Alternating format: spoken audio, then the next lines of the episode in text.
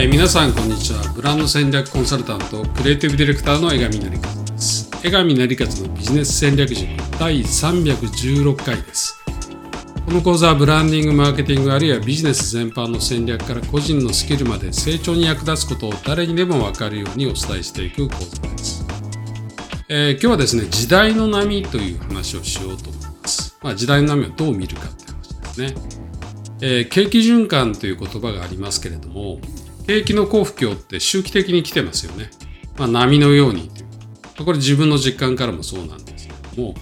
まあ、有名なその景気循環の波だと、コンドラチェフの波っていうのがあります。えー、これは50年周期で景気は回っていくよって、まあ、好不況がやってくるっていうですね、ロシアの経済学者、コンドラチェフが、まあ、1925年に、えー、唱えたものです。まあ、長期波動とか大循環とも呼ばれていますけれども。で、これをですね、オーストリアの経済学者、まあ、イノベーション理論で有名な、えー、ヨーゼフ・シュンペーターがですね、イノベーションの概念で、この長期波動を説明しようとしたものまあ、以下ちょっと経産省のサイトを参考にしてるんですけれども、長期波動の第一波っていうのは、1980年代の末から1850年代の初めにあった。これ実は何やってたかって産業革命です。蒸気機関とか紡績の発明ですね。から第2波っていうのは1850年代の初めから1890年代にかけて。で、これ何があったかというと、鉄鋼だったり、鉄道だったり、あるいは電信ですね。えこの発明があった。で第3波は1890年代から1920年代頃まで。でこの時期には電気が普及し、自動車が売り出され、科学ですね、ケミカルから石油とかが大発展してきた。まあ、この時期に発展してきたんですね。で第4波が、えー、1920年代から70年代にかけての50年で、これは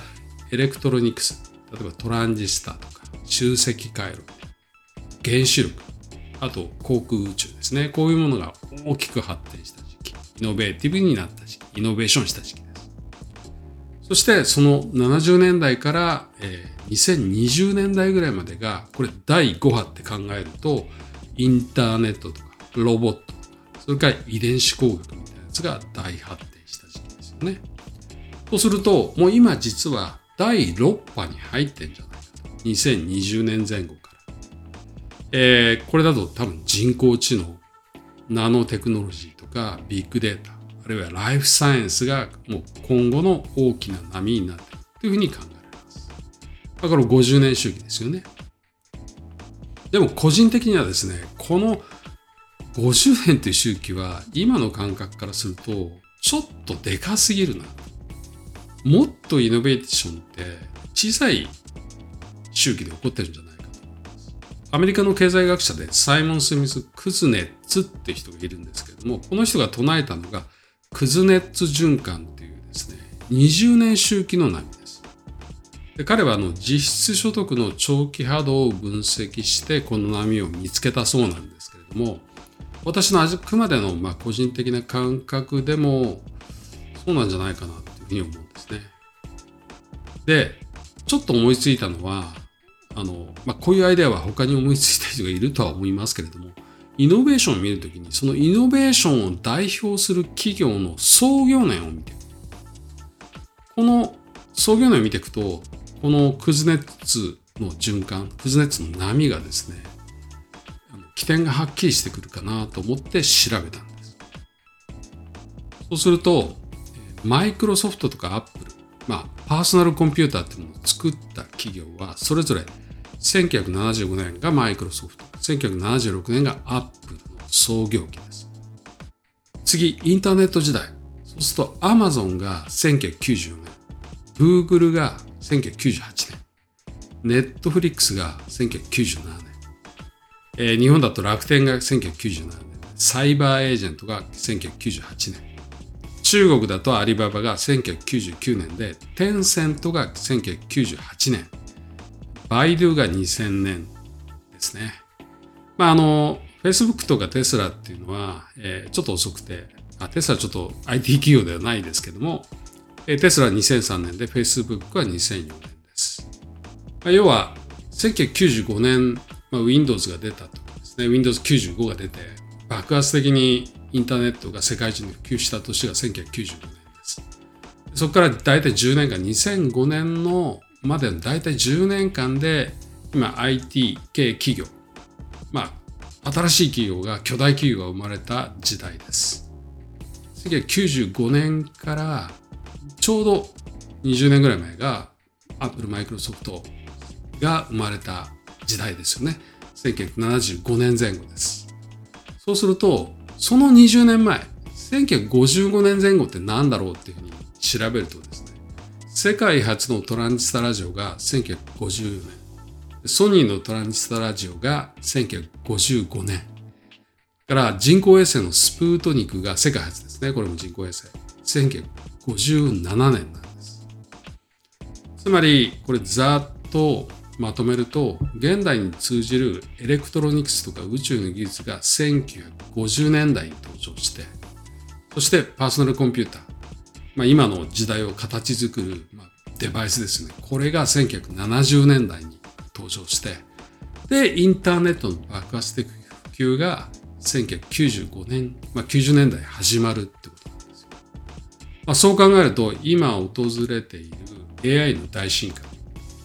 まあ、大規模、まあ、言語モデルによるもうこの人工知能のですね、強烈な進化も、この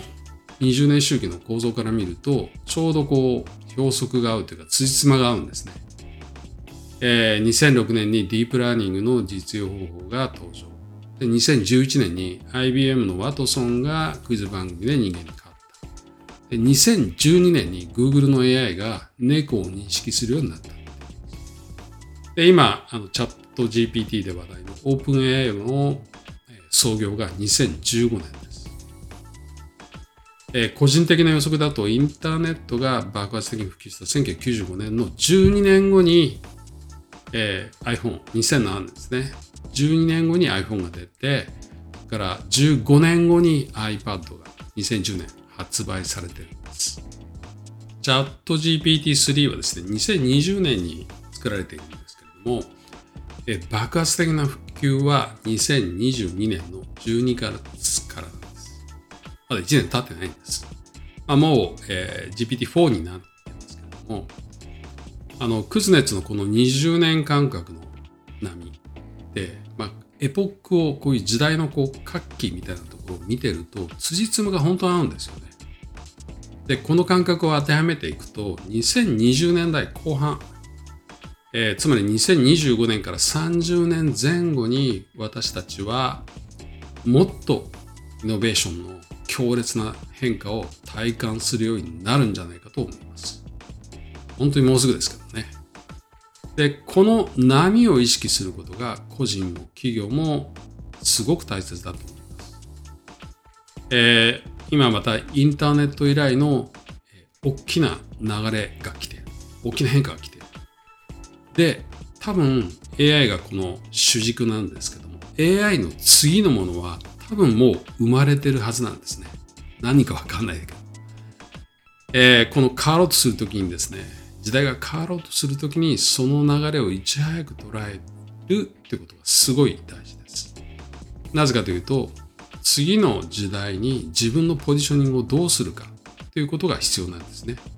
時代に合わせて自分、まあ、これ企業だったら自社を再定義するということが必要なんです。えー、多分あと数年以内に大きな会社が危機的な状況に陥っでそして誰も想像しなかったような業種や業態から世の中を席巻する企業が生まれてくると思います。まあ、実はすごいチャンスの時期ということです。時代の波を意識して次のポジショニングを考える。これすごい重要ですよね。はい。江上成勝のビジネス戦略塾第316回は時代の波を見るコツということで、まあ、時代循環の波をどういうふうに見たらいいか。そしてその時何したらいいかっていう話をしました。今いろいろな分野でリーダーを目指そうとする人たちがそれぞれのビジョンを描き、またそのための戦略を作り実践する場として、送風塾、創造のそうですね、クリエイトのそうです。これに風と書いて送風塾です。これを主催しています。世の中に風を作っていく塾です。えーホームページは送風 .tokyo sofu.tokyo を入力するかもしくは漢字3文字ソフ塾で検索できます。ではまた次週お会いいたしましょう。